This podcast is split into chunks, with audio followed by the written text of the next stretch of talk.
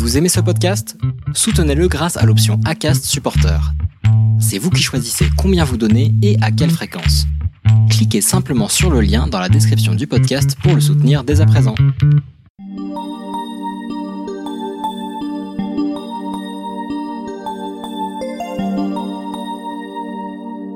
Qui que vous soyez, où que vous soyez, quoi que vous faisiez, bonjour.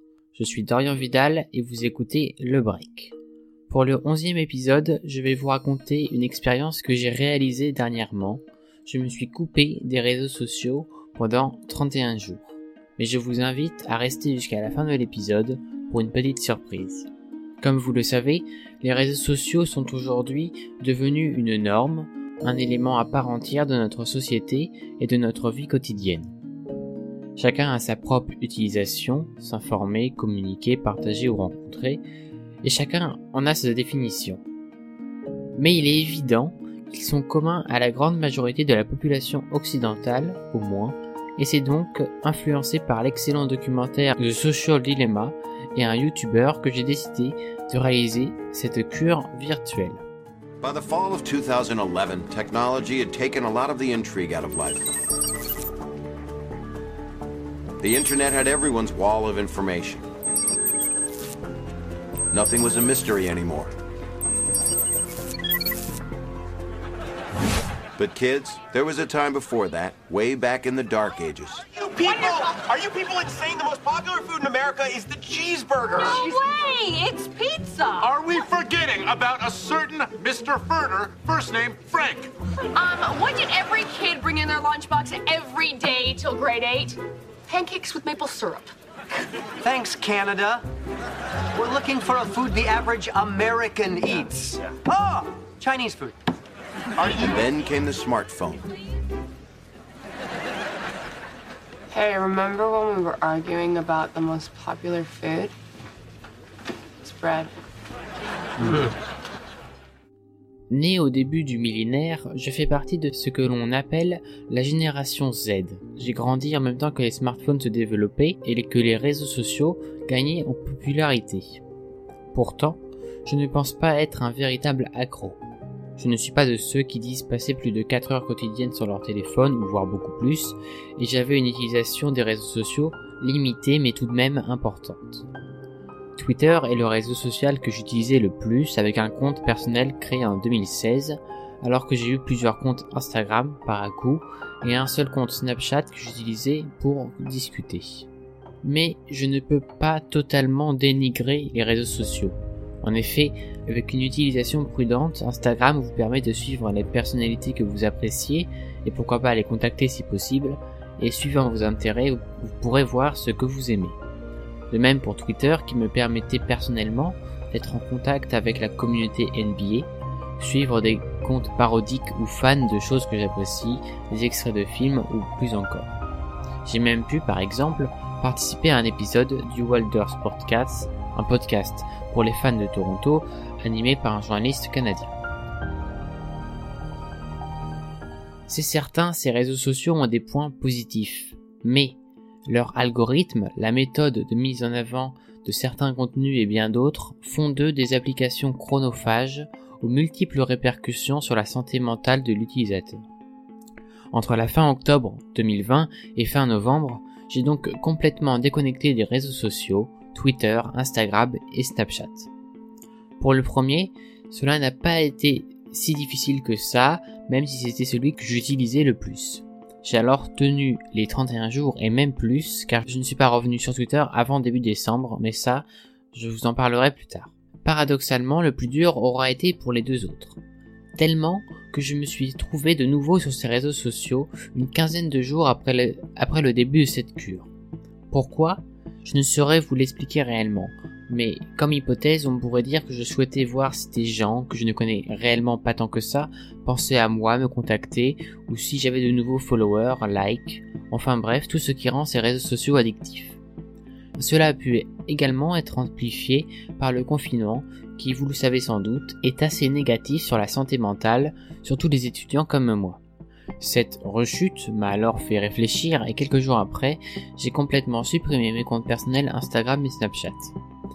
Je ne compte pas revenir sur ces réseaux qui restent selon moi très superficiels avec cette sursexualisation et ce suresthétisme. En effet, on y voit majoritairement des images retouchées qui n'existent pas mais qui arrivent quand même à te faire sentir mal.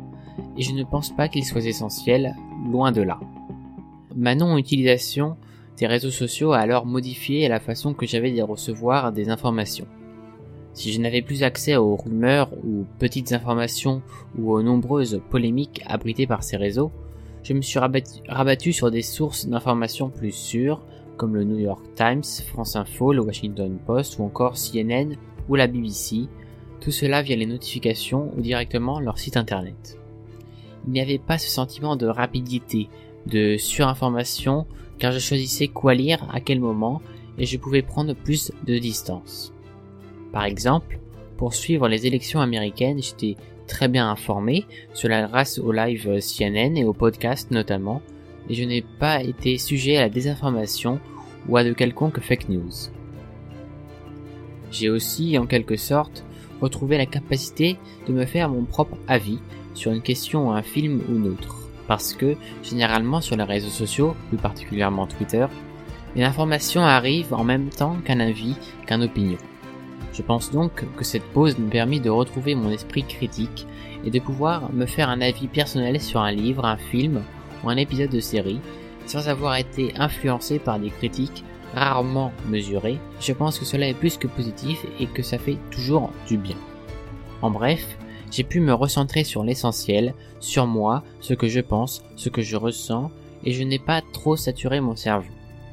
Même si je n'avais pas une large utilisation, le fait de ne plus aller sur ces sites ou applications, j'ai retrouvé du temps et j'ai donc pu, par exemple, me concentrer que ce soit sur les cours ou moi, en reprenant la guitare ou plus de méditation. Alors, vous vous demandez peut-être pourquoi être revenu uniquement sur Twitter. Principalement parce que je considère que ce réseau est une belle fenêtre sur la société tout de même, et que cela reflète bien le statut de notre monde. Et vu que c'est quelque chose qui m'intéresse et me questionne à titre personnel et certainement à titre professionnel dans le futur, je ne peux pas m'en passer totalement. Mais cette période m'a tout de même fait réfléchir et j'ai alors modifié mon utilisation. J'ai par exemple fait un tri parmi mes abonnements mais aussi parmi mes topics et intérêts pour ne voir en priorité que ce qui m'intéresse réellement. J'ai également coupé totalement les notifications sur mon téléphone. Je tweete beaucoup moins car il est important de prendre conscience que cela reste tout de même plus superficiel qu'autre chose. Et enfin, je ne vais plus sur Twitter histoire d'aller sur Twitter. Non, il faut y aller quand il y a un réel besoin, comme par exemple surveiller les rumeurs concernant la NBA, regarder s'il y a une information concernant un événement ou un film ou quelque chose, ou bien regarder les avis sur un film, une série ou autre. Mais il faut véritablement faire attention à ne pas trop se perdre et surtout vérifier les informations sur lesquelles vous tombez. Plus généralement, je pense qu'envisager le digital minimalisme est une très bonne idée. Vous trouverez des liens dans la description et sous le transcript si cela vous intéresse, mais par exemple, vous pouvez supprimer toutes les applications de votre téléphone que vous pouvez utiliser sans problème sur un ordinateur, couper les notifications ou même réarranger la disposition de vos écrans. Par exemple, si vous êtes sur Android, il existe une multitude de launchers minimalistes, mais aussi limiter le nombre de widgets. De mon côté, j'ai donc désinstallé les applications comme Netflix, YouTube, Twitter et autres, et j'utilise un launcher qui me permet d'afficher entre 5 et 7 applications sur l'écran d'accueil. Les autres sont-elles classées par ordre alphabétique et accessibles en faisant glisser mon doigt sur l'écran? Je vous conseille donc d'essayer à votre tour cette petite expérience pour tester cette addiction aux réseaux sociaux et réfléchir à une nouvelle utilisation. En tout cas, je pense que les apports positifs sont beaucoup plus importants que les négatifs et vous n'avez absolument rien à perdre. Merci de m'avoir écouté jusque-là. Il est maintenant temps de cette surprise que je vous disais lors de l'introduction. Avec ce nouvel épisode, j'ai décidé d'innover un peu. Je vais donc vous proposer quelques conseils culturels en ces temps délicats. Pour commencer, parlons musique. Je vous ai choisi 4 albums avec le dernier album du rappeur et écrivain Gaël Faye, Lundi Méchant, Ensuite Evermore, le deuxième album de Taylor Swift, sorti cette année. Extension Level Event 2 The Voice of God, qui signe le retour du rappeur américain Busta Rhymes. Et enfin Music to be Murdered by avec le side B de l'excellent rappeur Eminem, donc un album qui utilise et rend hommage à, un peu à Alfred Hitchcock. Winter is coming. Winter is coming. It's gonna be legend. Wait for it. And I hope you're not lactose intolerant because the second half of that word is dairy. No. Legendary. I know! Ensuite, en termes de séries, je vous conseille bien évidemment Doctor Who, très bonne série britannique qui revient en 2021 avec une 13e saison depuis 2005.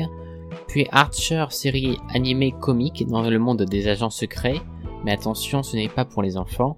Et enfin, Altered Carbon, série cyberpunk adaptée du roman éponyme de Richard K. Morgan. We don't read and write poetry because it's cute. We read and write poetry because we are members of the human race.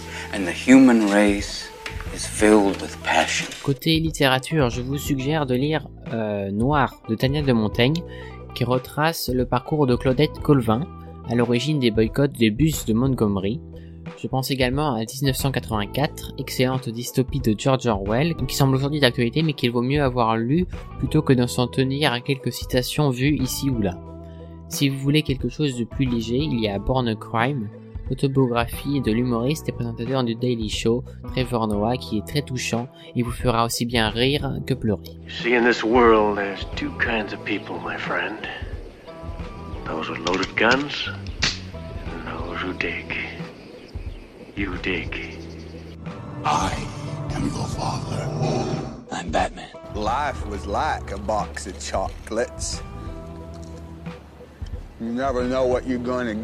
Enfin, il faut bien entendu parler du 7e art. Avec la fermeture des cinémas, il peut être difficile de trouver des nouveautés. Néanmoins, je vous conseille fortement de regarder Le Blues de Ma Rainey, film sur la mer du blues disponible sur Netflix, dernier métrage de Chadwick Boseman décédé cette année d'un cancer du côlon. Sorti au cinéma avant le premier confinement, je vous conseille ensuite le très bon The Gentleman, dernier film de Guy Ritchie avec des gangsters british et un casting 5 étoiles, Hugh Grant, Matthew McConaughey, Charlie Human notamment, disponible en DVD. Et si vous préférez totalement changer d'air, il y a Barry Lyndon, réalisé à la fin des années 70 par Stanley Kubrick, disponible sur le site de la Cinétech ou Canal VOD, ou bien directement en DVD Blu-ray. Voilà pour moi quelques conseils culturels de cet épisode. Vous les retrouverez bien entendu euh, retranscrits dans le script et dans la description si vous êtes sur YouTube. Si vous avez des suggestions, vous pouvez toujours me les envoyer par mail ou via Twitter ou les commentaires. Je tenais, avant de conclure cet épisode, à vous remercier de me soutenir jusque-là. J'ai lancé le site il y a maintenant plus de 4 ans et jamais je ne pensais me lancer dans le monde du podcast. J'en suis très heureux et je suis très reconnaissant de votre écoute et je vous encourage à continuer en lisant le site ou simplement partageant le site, l'épisode ou chaque article qui vous plaît via vos différents réseaux.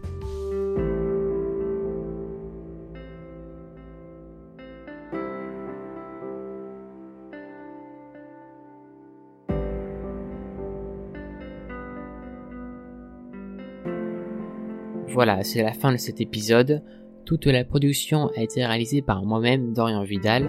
Merci d'être resté jusque-là. Je vous invite à partager le podcast ou à le noter ou à le commenter, mais aussi à vous abonner par mail ou directement sur l'application de votre choix. Je vous retrouve très bientôt pour de nouveaux contenus.